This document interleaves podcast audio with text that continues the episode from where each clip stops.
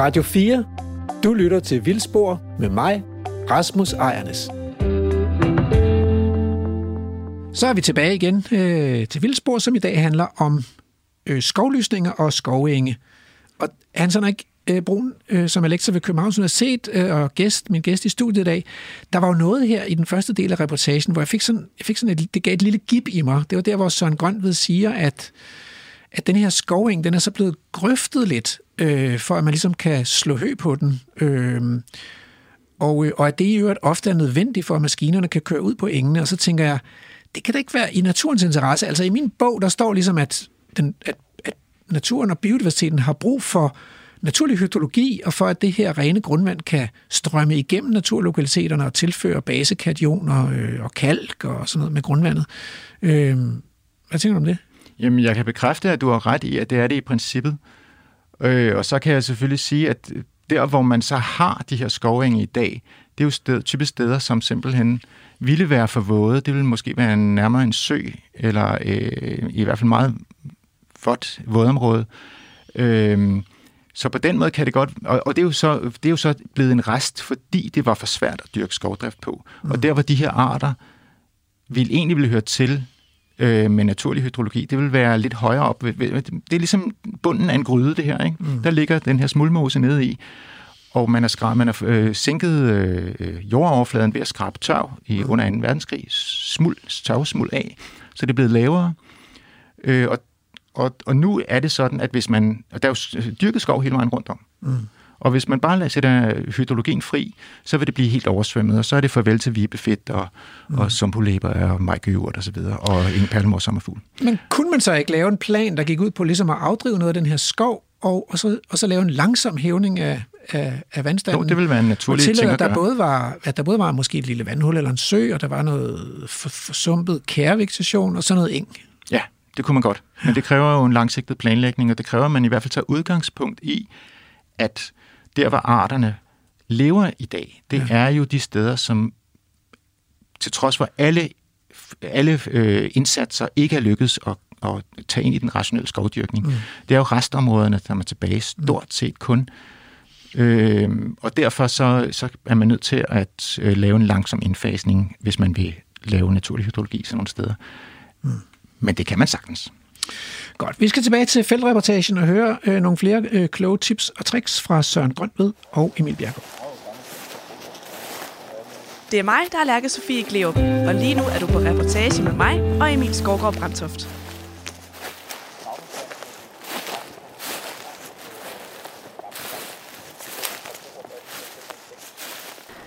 Vi har nu bevæget os sådan en øh, 500 meter cirka Øh, og står nu igen på en eng, men lidt øh, en anden type eng. Og så hvad er historien bag den her eng? Den er sådan set ganske spændende. Øh, det har formodentlig efter kort at dømme været en græsningseng, ligesom den anden, eller en høstlæseng. Øh, men i slutningen af 2. verdenskrig, og lige efter 2. verdenskrig, manglede man tørv i København. Og så brugte man den her eng til at, at, at, at, at ikke grave tørv, men at skrabe tørv. Man tog simpelthen det øverste lag og skrabede det væk. Øh, og, og resultatet blev så, at så kom der sådan en nøgen flade, sådan, hvor der ikke kunne gro og ret meget, og som var meget fugtig. Øh, så tog skoven og plantede de tilgrænsende dele, som, var, som trods alt var til, der kunne gro skov, dem plantede de til med nåletræer. Og her står vi med en af stubbene fra de der nåletræer, som altså blev plantet her øh, i slutningen af, af 1940'erne. De er så senere blevet ryddet, og nu er det altså blevet en, en, en lysning øh, i skoven. Og så har vi altså lidt længere væk liggende den, den våde del af smulmosen. Og den har altså ligget vegetationsløs i en række år, og så er der indvandret kærul og øh, en hel masse sjove planter. Det er et af de fineste steder på Sjælland, hvis man vil se øh, vibefedt. Der er fyldt med solduk, øh, der er leverurt, der er masser af sjove ting. Der er både øh, fattigbundsplanterne, men, men der er, er altså også kalkarter. Sumpullæbe står der også, fordi man altså har kommet til, at man skraver tørven af og nå helt ned til nogle mærvlag længere nede. Så det er en artsrig, rigtig spændende artsrig mose.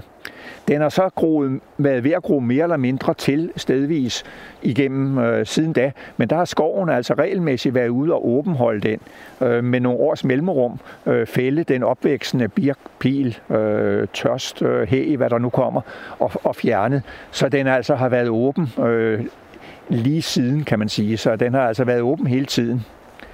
Der er øvrigt en øh, lysning, eller hvad er det, en, en trægruppe dernede, øh, hvor man også plantede græner øh, på, og I kan se, der står nogle græner dernede. Men øh, der fik træerne altså lov, og buskene lov til at vokse op. Og det område der, det er det sted, der i den der BioWhite-undersøgelse, man lavede på et tidspunkt, er fundet flest arter i Danmark. Det betyder ikke, at det er det sted i Danmark, der er flest arter, men man udvalgte jo nogle øh, øh, lokaliteter efter nogle naturtyper. Og det pilekrat dernede, det er altså der, hvor man fandt den største biodiversitet. Og det sjove er, at der er jo ikke en dagsommerfugl på listen, og der er stort set ikke nogen højere planter på listen. Det er mosser, og det er laver, og øh, det er svampe, og det er insekter. Men øh, den står dernede, og, og hvis nogen havde spurgt mig for øh, 10 år siden om, hvad man skulle gøre ved den, så ville jeg have sagt, ryd den. Lav en større åben lysning. Men altså, det dernede er jo utrolig værdifuldt i anden sammenhæng. Jeg synes også, det er sjovt at se noget, der minder om noget, noget fattigkær herude. Øh, især på Midtjylland. Det er der selvfølgelig en, en del af. stadig i Jylland Op i Nordsjælland har vi stadig rigtig mange tørvemoser. Øh, men på Midt, Syd, Vestland er der rigtig få af dem. Vi kender selvfølgelig den store Holmegårdsmose nede på, på Sydsjælland, men generelt set er de jo gået rigtig meget tilbage i Danmark. Om øh, kring år 1900 og slutningen af 1800-tallet, inden at, at tørvegravningen for alvor fandt sted, der havde man, regner man med, cirka 1000 højmoser i Danmark. Men der er blevet gravet og drænet, og i dag er der kun 23 velfungerende højmoser i Danmark. Øh, og dertil øh, tilhørende ekstrem fattigkær, overgangsfattigkær, øh, øh, tørvemoser, som ikke er højmoser, men, men som stadig har, har fattigkær vegetation. Det har vi ikke ret meget af på Midtjylland, så det er meget sjovt at se den her kontrast mellem fattigkær vegetationen, øh, og så kan vi se ud over orkideerne. Ja, for vi står jo og kigger ned på et af de steder, hvor der er noget kalk i jorden, og hvor vi har øh, tyndakse gøgeurt. En af de flotteste øh, orkideer, og jo en af de tidligst blomstrende. Og hernede, øh, på den plet hernede, der står altså Ja, jeg, vil, jeg håber, der står et par hundrede. Øh, jeg talte for nogle år siden 300, men øh, sidste år var der lidt øh, var der nede omkring 150. Men øh, der er altså en virkelig fin bevoksning af tøndakse gøgeurt. Øh, og så er det altså, at man kan gå et lille stykke hen, og så er det altså øh, kærul, øh, tørvemos, øh, øh, solduk, der står der i stedet for. Og, og skovene er generelt jo øh, spændende ved at have mange af det, jeg kalder jyske arter. Altså øh, ulvefodsarterne, øh, kampbregne, øh, sådan nogle arter, øh, som, som, som findes her i skoven. Blåbær finder vi øh, mange steder, og det er heller ikke almindeligt på, på Sjælland, uden for Nordsjælland. Altså tager vi til Gribskov og længere nordpå, så har man jo den samme. Og det er jo, det er jo et spørgsmål om geologi, kan man sige. Hvad, hvad er isen efterladt? Og hernede har den altså efterladt noget, noget gruset og øh, stenet noget. Jamen for os, øh, for os jyder er det sjovt at komme over og se fladkravet kodriver for eksempel, og, øh, og nogle af de der, de der ting, som vi ikke rigtig ser så tit over hos os. Mm. Men skal vi ikke prøve lige at gå lidt derud af og se på, øh, måske se på de der gøgeurter, der står derovre? Se på gøgeurterne, og vi kan gå ned og se ned, hvor vi kan, kan komme ned ved det våde. Og det våde er så vådt, så der står altså blank vand om vinteren på store dele af det her. Og der ligger også sådan en lavvandet sø, der tørrer ud hver år, men som er, så er god nok til at være ynglelokalitet for salamander og frøer. Men når man sammenligner vegetationen her med øh, kildeingen, vi kom fra, så er det jo en helt anden øh, type af vegetation, vi har her, der bærer præg af, at det her har været øh, nåleskov på et tidspunkt, og dermed er det jo øh, andre ting. Her er en del skvallerkål, har en del øh, mælkebøtter. Her står øh, mange sådan mærkelige ting. Øh, nu er historien jo den, at den var ved at indvandre, der var ved at indvandre ørnebregner i stor mængde, også her, hvor vi står nu med alle de her tyndaksede gøgeurter. Og der startede øh, jeg og en anden så øh, for øh, otte år siden med at tage lægen og sige, at vi vil ikke have, at det bliver kvalt i ørnebregner. Og så slog vi ørnebregnerne, og det viste sig at være noget af en opgave. Og vi slog dem tre gange det første år, og vi fortsatte i nogle år. Og nu er vi stort set fri for ørnebregner. Der er så at sige ikke ørnebregner. De væltede frem her på arealerne tidligere. Men øh, så var det jo altså, at vi fandt ud af, at det var måske meget godt for mange ting, at vi slog det her. Vi skabte den variation. Der er del af det, vi aldrig har slået.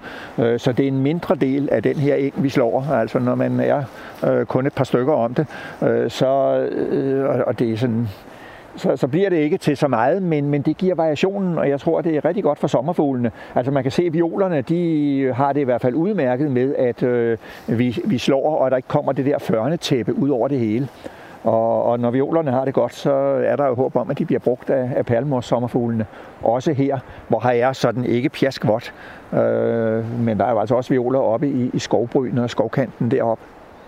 Men vi kan prøve at gå ned til det rigtige våde hernede, hvor vibefedt og solduk står i, i, i, i tusindvis i virkeligheden. Øh, og, og har det vældig godt med, at folk går ud og tramper i det øh, og skal se dem, fordi det skaber spiringsbede for, for nogle så små arter, som de er. Ja, lad os da prøve det.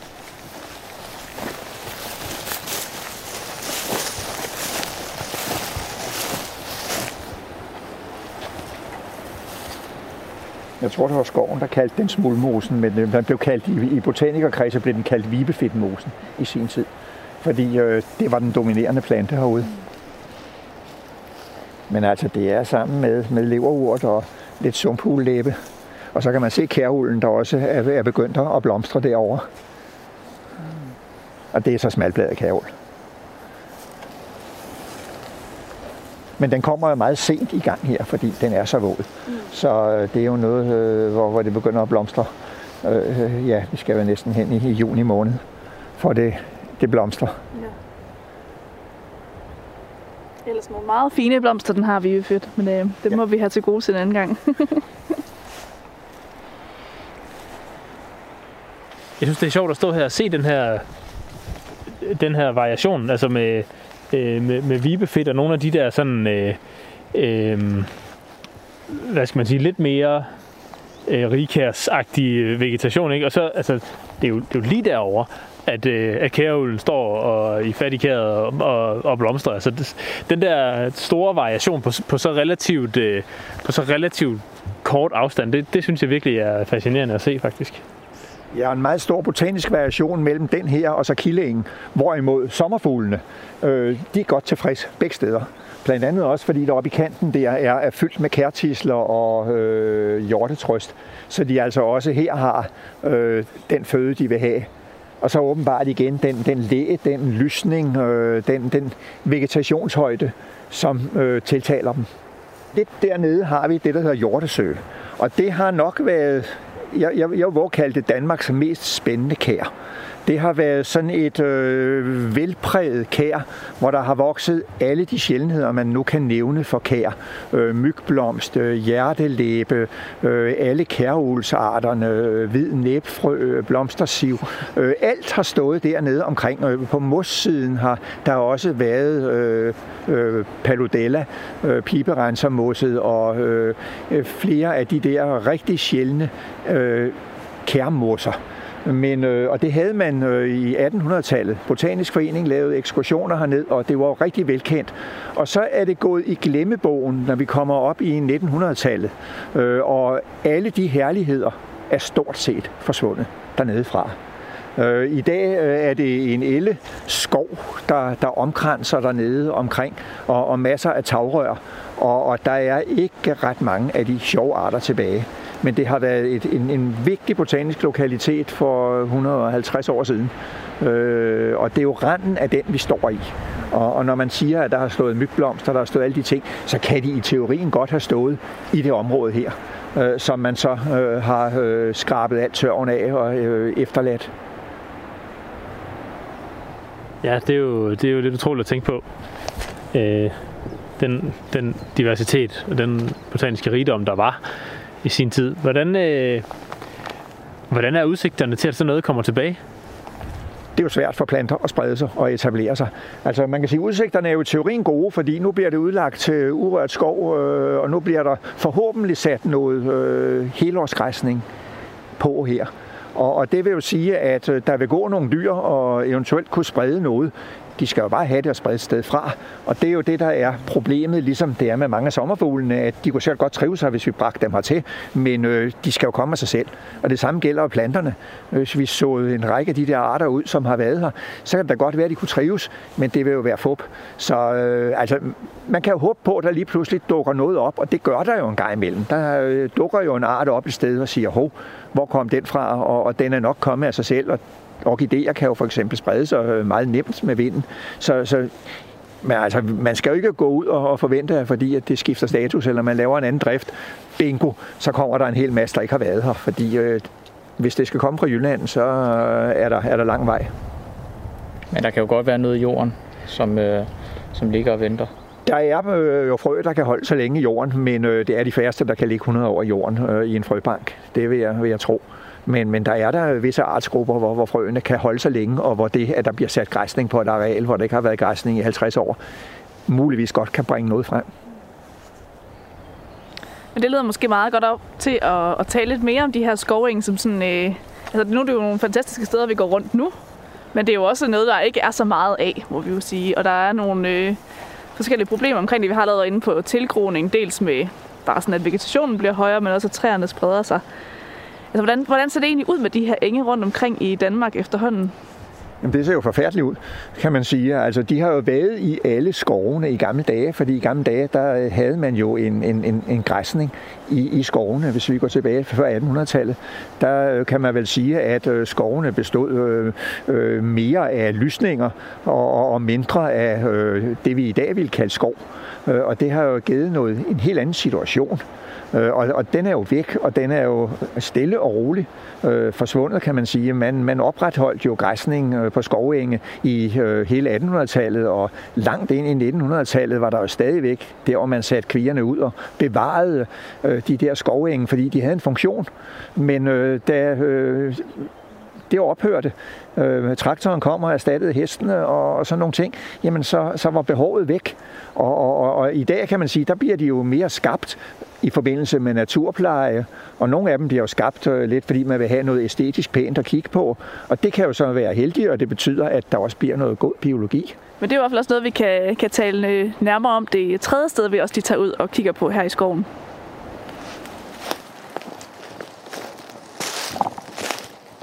Det er mig, der er Emil Skovgaard Brandtoft, og lige nu er du på rapportage med mig og Lærke Sofie Kleo.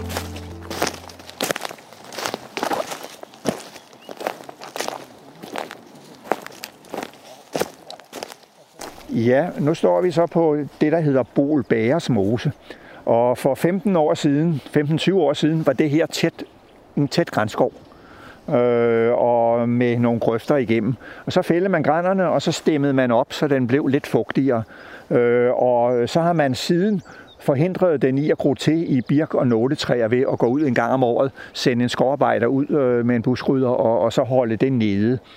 Men det, der sjove ved den her, det er, at det, der kom som den almindelige art, det var hedelyng. Og her står vi, øh, ja, jeg vil tæt ved at sige, ved en af øh, Midtjyllands største bestande af hedelyng. Fordi hedelyng er jo øh, noget, der på Sjælland er knyttet til kysterne, og så til nogle højmose, og Holmegårdsmose, sådan nogle få steder. Men her er altså inde midt i den her skov en klat øh, hedelyng, og hvad er der? Er der øh, 50 gange øh, 30 meter, eller 50 gange 50 meter? Det er jo ikke nogen kæmpe område, men det er meget anderledes. Og det viste sig altså også, at når man kiggede, så kom der seks arter af tørvemos herude i området, og øh, man fandt solduk, og det havde man heller ikke forventet, at der skulle være herude. Og man kan sige, at det kunne være en sjov sommerfugl lokalitet, hvis den havde været intakt og kontinueret i, igennem øh, 100 år. Men øh, det har jo altså været en tæt øh, grænskov. Eller at der havde været moser i nærheden, så hvor de måske var forsvundet fra, så kunne de så indvandre hertil. Det havde jo også været en mulighed. Ja. Men der er jo bare ikke ret mange tørvemoser på, på Midtjylland. Det er på Sjælland er det mest op i Nordsjælland, vi finder dem. Så er der jo Holmegårds mose på Sydsjælland, og vi har også Bravelse i området. Vi har en lille smule over på Vestjylland ved Åmoserne, øh, som i dag er stort set gravet væk. Så det er meget, meget få steder, vi ser det på Midt- og Syd- og Vestjylland. Der er også en lille smule på Falster og Lolland, men de er sjældne. Men det er jo et eksempel på, at øh, skoven igennem mange år har skabt lysninger, har skabt vådområder hernede. Og det er jo fantastisk, i og med at det så gik hen og blev nationalpark, øh, og i og med at det nu øh, bliver udlagt til urørt skov og biodiversitetsskov, at man kan sige, at man har allerede igennem 30 år forberedt de her ting og lavet flere og flere af de her øh, øh, oaser i, i den øh, kulturskoven, som det jo ellers er, når man kigger omkring. Ja, det er meget pudsigt, hvordan øh, noget kan udvikle sig til noget helt andet, men måske lige havde forventet, da man så fjernede de her nåletræer. Og så forskellige som de tre øh, enge eller moser er, som vi lige har, øh, har bevæget os rundt på. De har også meget forskellige historie, men det er jo øh, inden for øh, mange få 100 meters afstand, de ligger af hinanden. Søren, du nævner, at, øh, at der gennem årene er lavet en del af de her øh, lysninger, som det her for eksempel. Øh, er, der, er der planer om flere her i området? Man kan sige, at det er nationalpark. Nationalparken vil meget gerne bakke op om det. Det er udlagt til øh, urørt skov, og så skal der måske ikke ske så meget, men det er udlagt til biodiversitetsskov. Det vil jo sige, så er der jo mulighed for at gå ud og sige, her vil vi gerne gøre noget for den og den art, og så øh, lave en, en akt, aktiv indsats. Så øh, på den måde, så, så øh, kan der i hvert fald være basis for nogle, nogle planer, øh, alt efter hvad man vil med området det er, jo, det er jo virkelig spændende at se, hvordan det, hvordan det udvikler sig over tid, og hvordan, øh, hvordan det her kommer til at se ud. Lige nu, øh, her 15 år, sagde du, der var gået, ikke? Og, og nu, øh, det ser jo allerede sådan, det ser jo faktisk spændende ud, synes jeg. Øh, så det er jo spændende at se, hvordan det ser ud om 15 år igen, og 15 år igen, og hvordan, øh, hvordan tingene udvikler sig. Der er et tilgroningsproblem, og, og, og så er der også det problem, at det er måske lige lovligt tørt. Ja. Men det er de altså indstillet på, at de godt vil hæve vandstanden yderligere her i, i området. Det sjove er jo, at vi står sådan set også midt på Sjælland, øh, og vi står, hvor vandet løber øh, to forskellige veje. Øh, noget af det, de enge, vi har været på, der løber vandet mod syd og ender i Susåen og ender nede ved Næstved, og i noget af det andet, der mest af det andet, der løber det øh, nordpå øh, og ender oppe i Roskilde Fjord og Isefjorden. Og vi skal kun nogle få kilometer øh, mod vest, så vil vandet løbe mod Storebælt. Så vi står sådan set på, på øh, toppen af Sjælland. Ja, det, det sjællandske vandskæld. Ja. Og det er ikke som det jyske øh, et langt et, men det her det er et, hvor det kan løbe til, til flere forskellige sider. Så nu har vi jo sådan i løbet af, af, af den her reportage talt en del om øh, rigkær og fattigkær, men det kan være, at vi egentlig skulle forklare for lytterne, hvad, hvad de to naturtyper egentlig er. Altså, det er jo, der er jo ikke to naturtyper, når vi snakker øh, vådområder eller, eller kær. Der er jo, det kan jo opdeles i, i, i flere typer, øh, og, og der er jo forskellige øh, bøger, der gør det på forskellige måder. Altså man snakker jo om kalkkær, som jo er det, som også bliver kaldt ekstrem rigkær, øh, og, og, og hvor man kan sige, at indholdet af kalk er højt. Øh, og så har du så fattigkærne over i den modsatte ende, og ekstrem fattigkærne, hvor du jo har en, en meget mere fattig vegetation, og hvor du også har en, en surere tilstand. Men øh, det er jo for, forskelligt, hvad, hvad forskellige de, de kalder den slags, slags typer der. Så man kan sige, inden for øh, tørmoserne, der er sådan overordnet set, plejer nogen i hvert fald at inddele tørmoserne inden for fire forskellige kategorier. Vi har hedemoserne, som er lidt anderledes end de tre andre. Det er jo mere sådan nogle tilgroningsmoser på næringsfattig øh, sandet jord, hvor at øh, de tre andre, det er nogle forsumpningsmoser, øh, hvor vi har overgangsfatikeret, vi har ekstremfatikeret, og vi har højmose, som er den endelige tilstand. Øh, og det, der er specielt, som Søren nævnte, det er, at pH er meget lav. Øh, det vil sige, at det er nogle meget få planter, men det er nogle meget specielle planter, der kan indvandre de steder. Og de er simpelthen dannet oven på en gammel sø, hvor at øh, spagnumvegetationen så kunne indvandre, fordi der var lav pH. Øh, og så, er de simpelthen, så har spagnummoserne med tiden, ja, så dør de. Øh, og så stille og roligt bliver der opbygget et tykkere og tykkere lag, af tørven.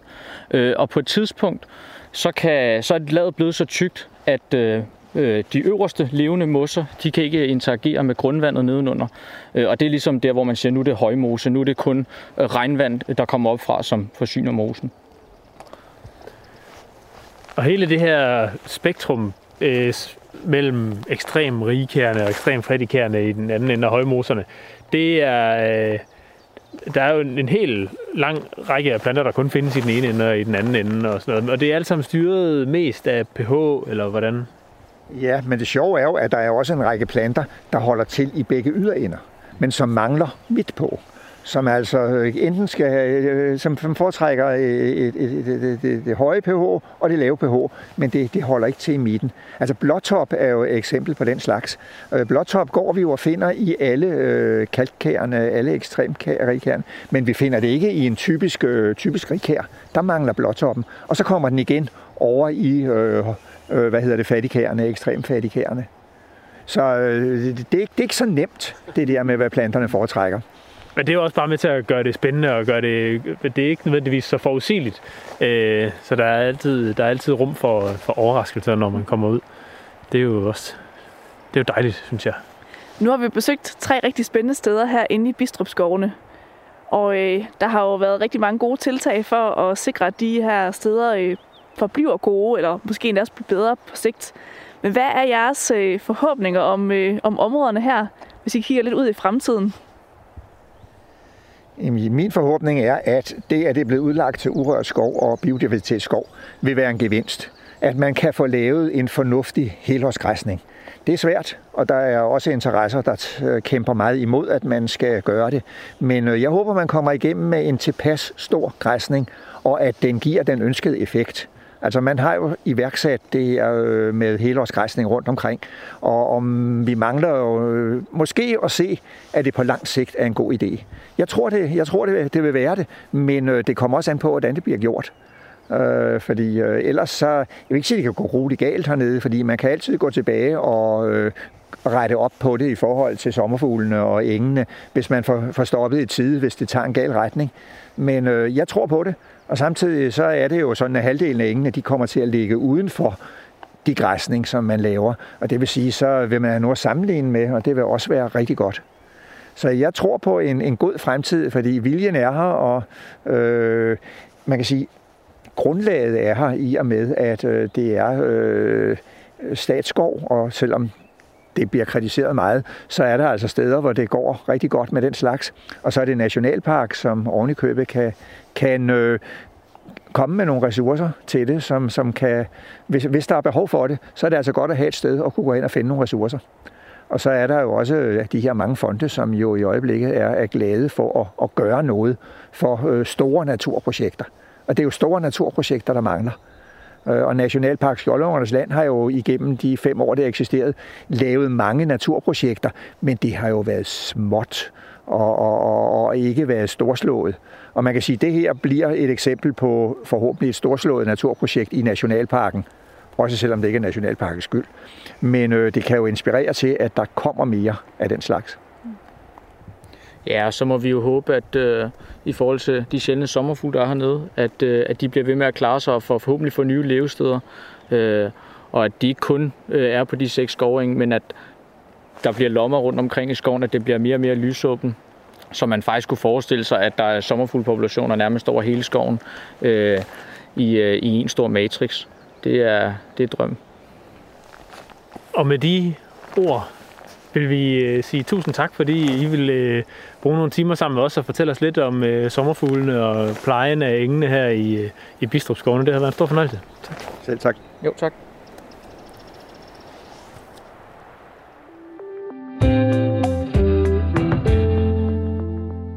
Men Hans Henrik, altså, vi har jo studeret naturtypen græsland. Det er jo også en lysåben naturtype. Og, øh, og, og nu kommer jeg bare pludselig til at tænke på, Øh, det er sådan en veldefineret naturtype, og den er beskyttet af naturbeskyttelsesloven og sådan noget. Det er skovlysningerne jo ikke. Så hvad er en skovlysning egentlig? Ja, det er jo nogle forskellige ting, øh, men, men øh, i, øh, i sådan en, en dynamisk naturlig skov, der vil der jo være træer, som dør, og der vil være områder med træer, som dør, og så kan der opstå de her lyse områder, som store dyr så vil være med til at øh, holde åbne og gøre mere permanente. Og hvis ikke der er store dyr, hvis ikke der er store planteædere som, som heste og kvæg, øh, så vil de jo gro til med vedplanter igen, og så vil de være ret kortlivet som, som lysåben Så bliver det sådan noget gap dynamics. Så bliver det gap dynamics, ja, så, som flytter rundt og er ret, øh, ret hurtig, en ret hurtig dynamik. Mm. Mens hvis der er store planteædere til stede, så vil de gøre nogle af de her områder mere permanente. Mm. Og det er der, hvor de arter, som kræver en vis kontinuitet, de så rykker ind. Fordi sådan en skoveng, hvis jeg nu går tilbage til min barndoms skoveng, så øh, så var der jo, den var jo permanent. Mm. Og den var permanent af, at der så gik sådan hest og græsset og sådan noget.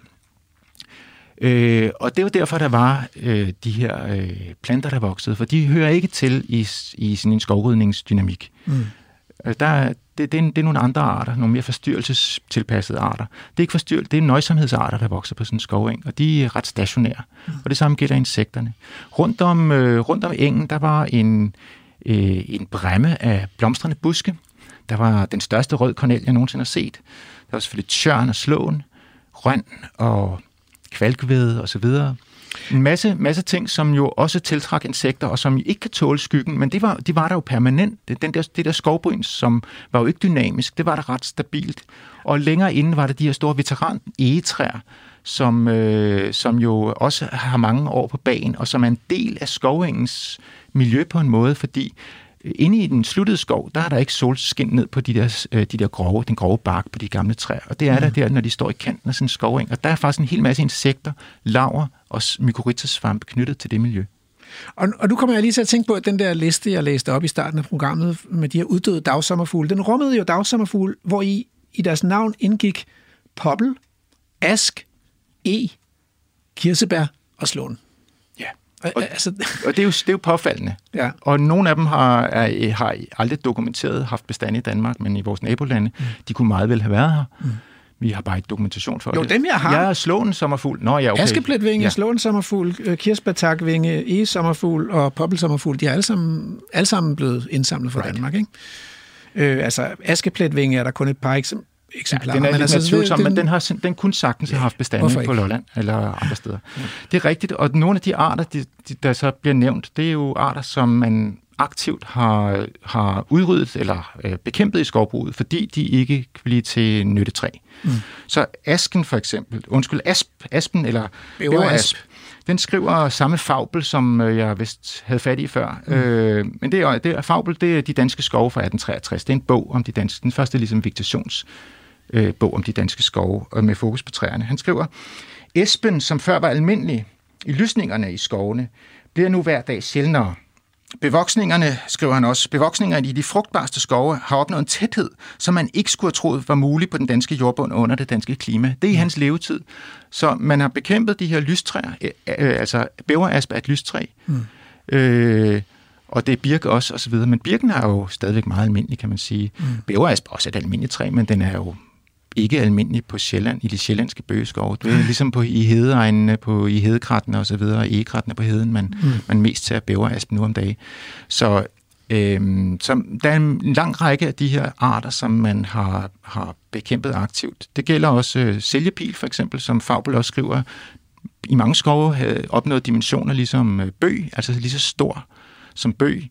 Mm. Øhm, det er sjældent, man ser så store sælgepil i dag, og det er jo en, der Iris, sommerfuglen, jo, øh, den har jo den som værtsplante. Den er jo... Den havde vi igennem i øh, Naturtelefonen. Ja. Men, men ved vi så noget om, hvordan, hvordan ville skovene have set ud uden mennesker? Vil, vil det have været øh, huller inde i et øh, tæt skovdække, eller ville det have været grupper af træer inde i et lysåbent landskab? Det ville have været begge dele, øh, men, men nu, vi jo, nu begynder vi jo, nu bevæger vi os ud, hvor vi har mere indirekte evidens. Øh, ja, når, vi snakker, det, det, ja, ja. når vi snakker om de der histori- den historiske tilstand, så kan vi tage beskrivelser som Fabel og de her botanikere, der mm. Kamphøven og, mm. og Mortensen og så videre, som har futtet rundt og, og skrevet ned. Men det er så 1800-tallet, eller i bedste fald Peter Kylling fra 1600-tallets Charlotte Lundskov, som også skrev ned. Men hvis vi går længere tilbage, så må vi kigge på, hvilke dyr har, hvilke store pattedyr har eksisteret på vores mm. breddegrader. Mm. Vi må kigge på, øh, hvilke arter findes der? Hvad, mm. hvad er det for nogle miljøer, plantearterne, insektarterne, svampearterne er knyttet til? Mm. Hvis ikke det miljø, som de er knyttet til, fandtes i, på evolutionær tidsskala, mm. så ville de ikke have udviklet sig. Nej, så når vi har de her, så mange faktisk af de her skovlysningsdagsommerfugle, som bruger træer og buske som vedplanter, så har der været skovlysninger, og de her træer og buske har været rimelig almindelige og tilgængelige. Ja, ellers ville arterne ikke være opstået Nej. og ligesom have kunnet etablere sig som, som arter man kunne jo, den alternative hypotese kunne så være, at det er mennesket, der har åbnet den mørke skov i Danmark op, og så er de her, øh, alle de her arter indvandret sydfra, fra stepperne eller et eller andet, som var naturligt åbent økosystem. Øh. Ja, altså det, er jo, det kan ikke udelukkes, at de ikke fra stepperne, men så fra, øh, fra områder med, med en blanding af skov og steppe. Sagen er bare, at du, du vil have det samme problem der, som du har i Danmark. At der har, hvis der ikke har været nogen store dyr, hvor skulle de så have levet henne? Fordi alle steder, hvor inden for deres nuværende udbredelsesområde, også i Sydøsteuropa, de her arter, jamen der vil skov vokse op alle steder. Mm. Ligesom hvis man i Danmark, hvis man efterlader noget og hegner det ind, så vil det springe i skov, som man siger. Og hvis man kommer til noget, som er naturligt lysåbent, fordi det er semi-ørken og sådan noget, så er det en, en helt det er anden... Det er en helt anden flora og fauna, ja. som er der. Det, ja. det er noget helt andet. Det kan slet ikke sammenlignes. Så det er ikke der, de er kommet fra. Okay, men, øh, og vi har været inde for det tidligere programmet, på det tidligere programmet, ikke? men det man så skal forestille sig, det var, at, at det miljø, arterne er udviklet i, de her sommerfugle og, og, og de her interessante planter og sådan noget, det var et miljø, hvor der var virkelig mange store dyr, og virkelig mange forskellige store dyr. Ikke? Så ikke bare, nu har vi snakket vildhest, og, og vi har snakket urokse, men, men tidligere var der også, ja, der var bisoner selvfølgelig ikke, og der var, der var bæver og elg og hjorte, og, men, men der var også elefanter og, og næsehorn. Øh, der var også løver. Det har vi evidens for, at de har, de har eksisteret i Nordeuropa, Nordvesteuropa ja. i sidste mellemistid, altså EM mellemistid, sådan cirka 115-130.000 år siden.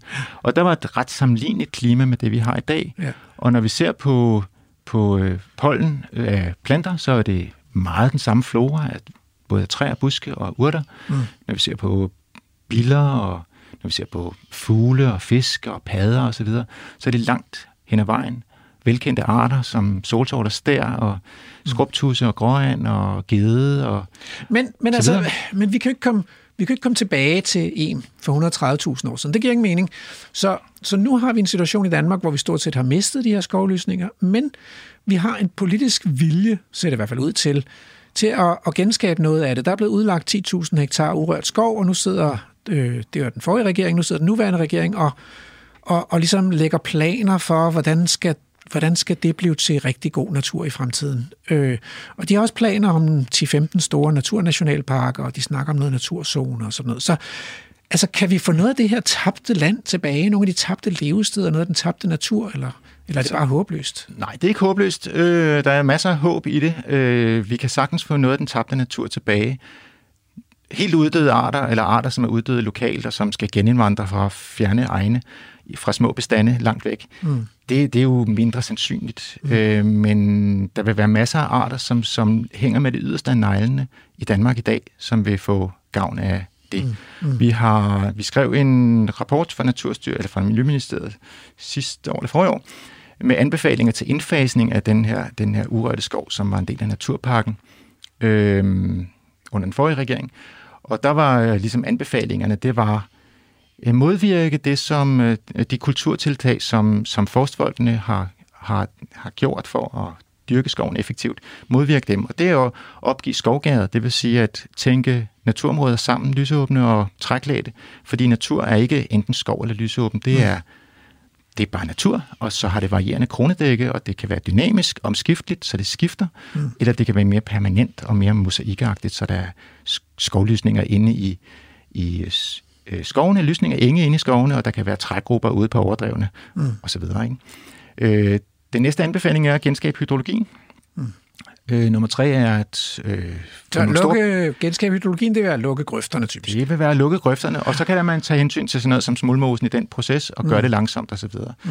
Og tredje anbefaling vil være at få nogle store planteædende pattedyr ud øh, til at øh, indgå i den her dynamik, og vi har jo ikke øh, europæiske elefanter og næsehorn, så de mest oplagte pattedyr i det, for danske det, som, det, som det, det mest oplagte pattedyr, det er, øh, det er kvæg og det er hest, fordi de findes, der findes moderne versioner af dem, det er godt nok tamdyr, men deres grundlæggende funktioner er jo øh, meget det samme mm. som, som de vilde, øh, deres vilde øh, modparter. Øh, Vildsmakker og udgangsøj. Ja, og det er jo ikke så længe siden, som jeg sagde, så er det jo ikke mere end øh, 100, eller i faktisk min levetid, der har været heste mm. ude mm.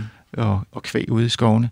Øh, de sidste rester. Ikke? Så, så det er ikke ret længe siden, og, og det, vil, det vil virke godt. Mm. Så det er klart en anbefaling, man skal, man skal gøre. Man skal følges overalt, hvor det er muligt, men, og det er ikke sikkert, det er muligt alle steder, men overalt, hvor det er muligt. Men det er vel også en biologisk an, anbefaling at, at få vildsvin med ind i øh, kabalen og bæver, hvis der er nogle vådområder og sådan noget? Ja, det er det, fordi de har, øh, de har jo også øh, deres egne økologiske effekter, som adskiller sig fra hest og kvæg. Ja. De tilføjer en anden dynamik, og øh, de er jo naturligt hjemmehørende på vores, i, her i, på vores breddegrad. Men så er der nogen, der kommer rendende, fordi de er vant til at køre på cykel i den her skov, og de er vant til at, at, at løbe orienteringsløb, og de er vant til at lufte deres hund, og de bliver sure over, at øh, de nu risikerer at møde stort dyr ude i skoven. Hvad skal man gøre ved det?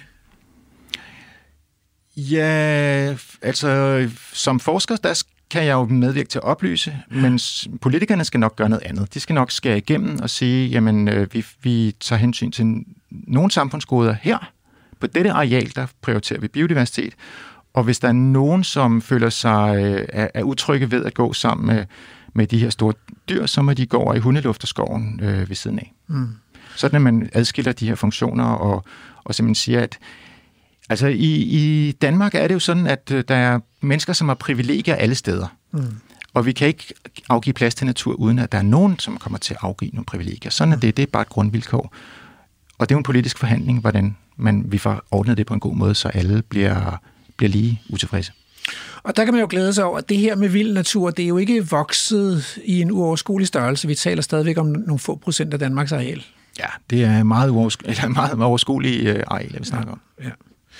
Ved du hvad, øh, Hans Henrik, øh, tusind tak, fordi du kom ind og hjalp med at få kastet lidt lys over skovene. Øh, det er jo her var så oplysning, og vi håber, der kommer noget rigtig sollys ned i skovene snart også. Det håber jeg også. Tak for, at jeg måtte, måtte være med. Du lytter til Radio 4. Vi står midt i en menneskeskabt biodiversitetskrise. Vores påvirkning af naturen har affødt en unaturlig hastig uddøen af arter og destruktion af habitater. Vi mennesker har pligt til at stoppe krisen, og jo hurtigere vi kommer i gang, jo færre fatale konsekvenser vil det få for natur og mennesker. Derfor kræver den grønne studenterbevægelse, at Danmark får en biodiversitetslov med følgende punkter. Regeringen skal udpege store og sammenhængende naturområder, hvor vild natur kan udfolde sig. Mindst 20% af landarealet og 20% af havet i Danmark skal udpeges til naturzone. Næsten alle Danmarks skove benyttes til tømmerproduktion, hvilket skaber ørkener for biodiversiteten. Derfor skal produktionen i statens skove stoppe for at lade biodiversiteten trives. Det kræver en udtagning af i alt 150.000 hektar skov. Landbrugsstøtten er penge, som danske landmænd modtager ud fra parametre, som regeringen fastsætter. Disse parametre skal ændres, så landmændene får mere i støtte for biodiversitetsfremmende tiltag. Regeringen skal ikke længere lave naturpolitik ud fra landbruglobbyens ønsker. Der skal oprettes et biodiversitetsråd bestående af forskere, der skal hjælpe politikerne med at udarbejde løsninger for biodiversitetskrisen. Disse punkter er ufravigelige og skal indgå i Danmarks kommende biodiversitetslov. Danmarks nuværende naturpolitik er en joke, og vi er utrolig langt fra at leve op til FN's biodiversitetsmål. Danmark skal have verdens mest ambitiøse biodiversitetslov, der viser vejen for andre lande, hvis vi skal have nogen chance for at beskytte den natur, der sætter rammerne for vores og planetens liv. Det var et lille klip øh, fra ugens tråd, faktisk. Øh, det er nemlig øh, den grønne studenterbevægelse, som har noget, der hedder Unge Biodiversitetsambassadører. Og øh, de lavede et opslag på... Øh, der blev delt et opslag af Thor Jarsen på biodiversitet.dk, øh, som lyder, så er de unge på banen med krav til regeringen. Og de har lavet et biodiversitetsmanifest, de her unge biodiversitetsambassadører, og øh, med en meget fin lille, lille video, der, hvor der bliver læst, læst øh, krav og visioner op. Øhm, og nede i kommentarsporet her kan man se en øh, Rasmus, ja, ja det er mig ikke, men altså, der skriver super fedt initiativ og ambitiøst udspil. Øh, så kommenterer Jan her længere nede i tråden. Ret beset er det jo egentlig lavt hængende frugter, der efterspørges her. De tiltag, der henvises til, vil kunne gennemføres, uden at man skal tvinge befolkningen ud i større indkøb af diverse tossede køretøjer, uigennemtænkte varmeløsninger og andre klimapopulistiske tiltag. Den største udfordring er nok landbrugsstøtten. Generelt er jeg imod støtteordninger af enhver tænkelig art, da det blot medfører et byråkrati i den administrative del af konceptet. Dansk landbrug har dog væsentligt større udfordringer at slås med, end det, der håndteres med plov og traktor. Så spørgsmålet er, om man skal udlade den del for nuværende, og så blot fokusere på opkøb af arealer til egentlig natur. Øh, så er der også en kommentar fra Morten, der kort og godt lyder, det er jo bare endnu en venstre ekstrem studenterbevægelse. Men for at finde ud af, hvad det egentlig er, så tænker jeg, at jeg skal da ringe til de her unge biodiversitetsambassadører og høre, hvad det egentlig er, de har gang i.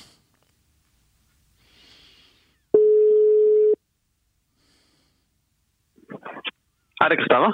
Det er Rasmus Ejernes fra Vildsborg. Øh, er du en af de der unge biodiversitetsambassadører? Ja, det er. Fedt. Så, øh, så vil jeg nemlig gerne øh, blive lidt klogere, og det håber du kan gøre mig. Fordi, øh, hvem er de unge biodivers- biodiversitetsambassadører egentlig? Nu har jeg set jeres opslag, og har læst jeres manifest, hørt jeres manifest. Ja. Øh, jamen altså, vi er, øh, vi er sådan set en, en lidt ny øh, gruppe unge, som, øh, som interesserer sig for naturen, og som gerne vil øh, stanse biodiversitetskrisen.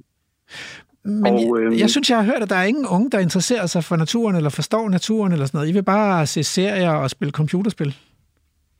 Ah, det tror jeg er lidt sådan en, øh, en myte, det er en øh, der måske bliver... Øh, det er nok en generalisering, ja. Ja, okay. Øh. Nå, det synes jeg er fedt. Altså, øh, men hvordan har I fundet sammen? Er, kommer I alle sammen fra Aarhus, eller fra København, eller er det blandet? Nej, altså, vi, vi er faktisk en rimelig sådan uh, blandet gruppe.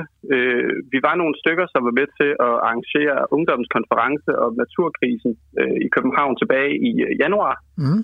Uh, og der var der så 80 unge, der deltog fra en masse forskellige ungdomsorganisationer og bare almindeligt interesserede folk. Uh, og så i kølvandet på det, så er vi så vokset uh, i, uh, hvad man kan kalde aktiv. Uh, og vi er blevet en del af den grønne studenterbevægelse. Uh, og så er vi ligesom, altså vi har jo bare biodiversitet som hovedfokus, hvor mhm. at, at de også fokuserer på en masse andre mere brede bæredygtighedsorienterede ting. Øh, så, så vores, vores mission, det er ligesom at mobilisere andre unge til at interessere sig mere for natur, fordi vi tror faktisk, der er en rigtig stor interesse for det derude.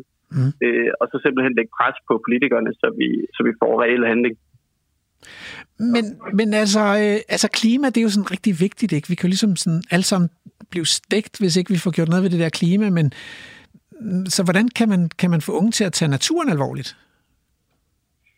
Altså, jeg, jeg tror, altså, det er måske bare min personlige holdning, men jeg tror sådan set, at altså, alle de her bæredygtighedsagendaer hænger jo sådan set lidt sammen. Mm og hvor at, at klimakrisen og man kan sige mange forureningsrelaterede øh, ting, mm. det handler om ting, vi skal lade være med, og ting, vi skal afgive og sådan noget. Mm. Øhm, og der tror jeg, at naturen det er sådan en mere positiv ting, fordi det handler faktisk om, om ting, vi, vi alle sammen kan få, og som, som kan gøre vores liv rigere i en tid, hvor vi måske skal måske spare på nogle andre ting, som, som måske egentlig ikke er så vigtige. Så, så jeg tror, det er rigtig vigtigt, at vi får naturen med indover det giver jo mening, fordi hvis der er noget, unge er gode til, så er det jo at holde fester. Så, øh, så der skal også være noget at holde en fest over. Øh, men, men altså, I kræver, I kræver i det her biodiversitetsmanifest, ikke, at der reserveres 20% plads til naturen på land og til havs. Men hvem skal afgive den her plads? Er det bare de gamle røvhuller, eller øh, hvordan skal det ske? Nej, altså først og fremmest, så, så tror jeg, at vores holdning det er, at naturen den skal beskyttes der, hvor den er. Mm. Øh, og om det så er på private eller på, øh, på statslige arealer, Altså jeg tænker, at staten skal jo, det vil jo være super oplagt, hvis staten går først mm. med, med dens egne arealer. Men, men de steder, hvor at, at naturen er på private arealer, så må man jo prøve at lave, en, om det skal være frikøb, eller noget jordbytte, eller om det skal være noget, noget tinglysning. Øh, selvfølgelig skal, skal folk jo kompenseres for, at de ikke længere kan, få, øh, kan have indtægter mm. øh, gennem, de, øh, gennem landbrug, eller hvad de, nu, øh, hvad de nu tjener penge på. Øh, det giver men, mening. Men vi synes bare, det er så vigtigt, at, at de penge må man bare bekoste til det. Ja, fedt. Men så, så jeg bliver nødt, fordi jeg har jo læst kommentarsporet op inden for biodiversitet.dk, så jeg er nødt til at spørge dig, er I bare endnu en venstre ekstrem ungdomsbevægelse? Nej, det, det synes jeg ikke, man kan sige. Altså det eneste, vi går op i, det er sådan set øh, inden for det her, det er jo beskyttelse af biodiversiteten. Okay. Øh, så så, så vi, vi er hverken venstre eller højreorienterede, og jeg synes faktisk heller ikke, at vi er ekstreme, fordi altså det, som vi efterspørger. Det er jo noget, vi mener er fuldstændig nødvendigt. Øh, og vi ved godt, det ikke er noget, der, der bare sådan lige sker over natten, eller som er særlig nemt. Mm. Men, men hvis fremtiden den skal være tålelig, øh, så synes vi, det, det er ting, der bare skal ske. Øh, tror I på, at politikerne gider at tage jer med på rådet, når der skal laves sådan en biodiversitetspakke? Ja, det er jo et godt spørgsmål. Altså det, det har vi en klar forventning om, fordi at regeringen har jo sagt, at de går meget op i, øh, i ungeinddragelse, øh, og det er også det, vi har hørt. Altså nu, nu afleverede vi vores manifest der til ministeren i onsdags, mm. øh, og, og der var vores indtryk da, at, at de gerne vil se mere til os, øh, og vi er kommet på listen over interessenter, der skal, der skal orienteres om høringer og sådan noget på, på linje med andre øh, organisationer. Så det er jo et første skridt. Men, men altså det, vi jo, det, det vi jo egentlig går op i, det er jo bare, at de her krav, som vi har stillet, de bliver mødt Øh, så vi, vi vil jo også gerne forsøge at få indflydelse gennem andre kanaler. Så altså, det her med at mobilisere andre unge og lægge pres øh, på politikerne, det tror jeg er vores, altså, det er vores billet til at få noget indflydelse. Altså, gennemsnitsalderen er jo høj i øh, Danmarks Naturfredningsforening, Dansk Ornitologisk Forening og Dansk Botanisk Forening og Danmarks Entomologiske Forening. Altså, kunne I ikke bare melde jer ind i en af de der øh, foreninger, som ligesom er, savner noget ungt blod, øh, og så virke igennem dem? Eller hvorfor laver I jeres egen bevægelse? Altså, jeg tror, man kan sige, at der, der er rigtig meget godt at sige om alle de her øh, organisationer, som du nævner, og de har jo gjort et rigtig vigtigt stykke arbejde, men jeg tror bare, at vi har mere øh, legitimitet som en, en gruppe, der kun består af unge, øh, fordi vi har jo ikke nogen øh, økonomiske interesser i klemme, og vi har ikke, øh, altså vi, vi er jo faktisk, altså tværtimod, vi er jo faktisk dem, der skal leve med konsekvenserne af sådan kortsigtet tænkning.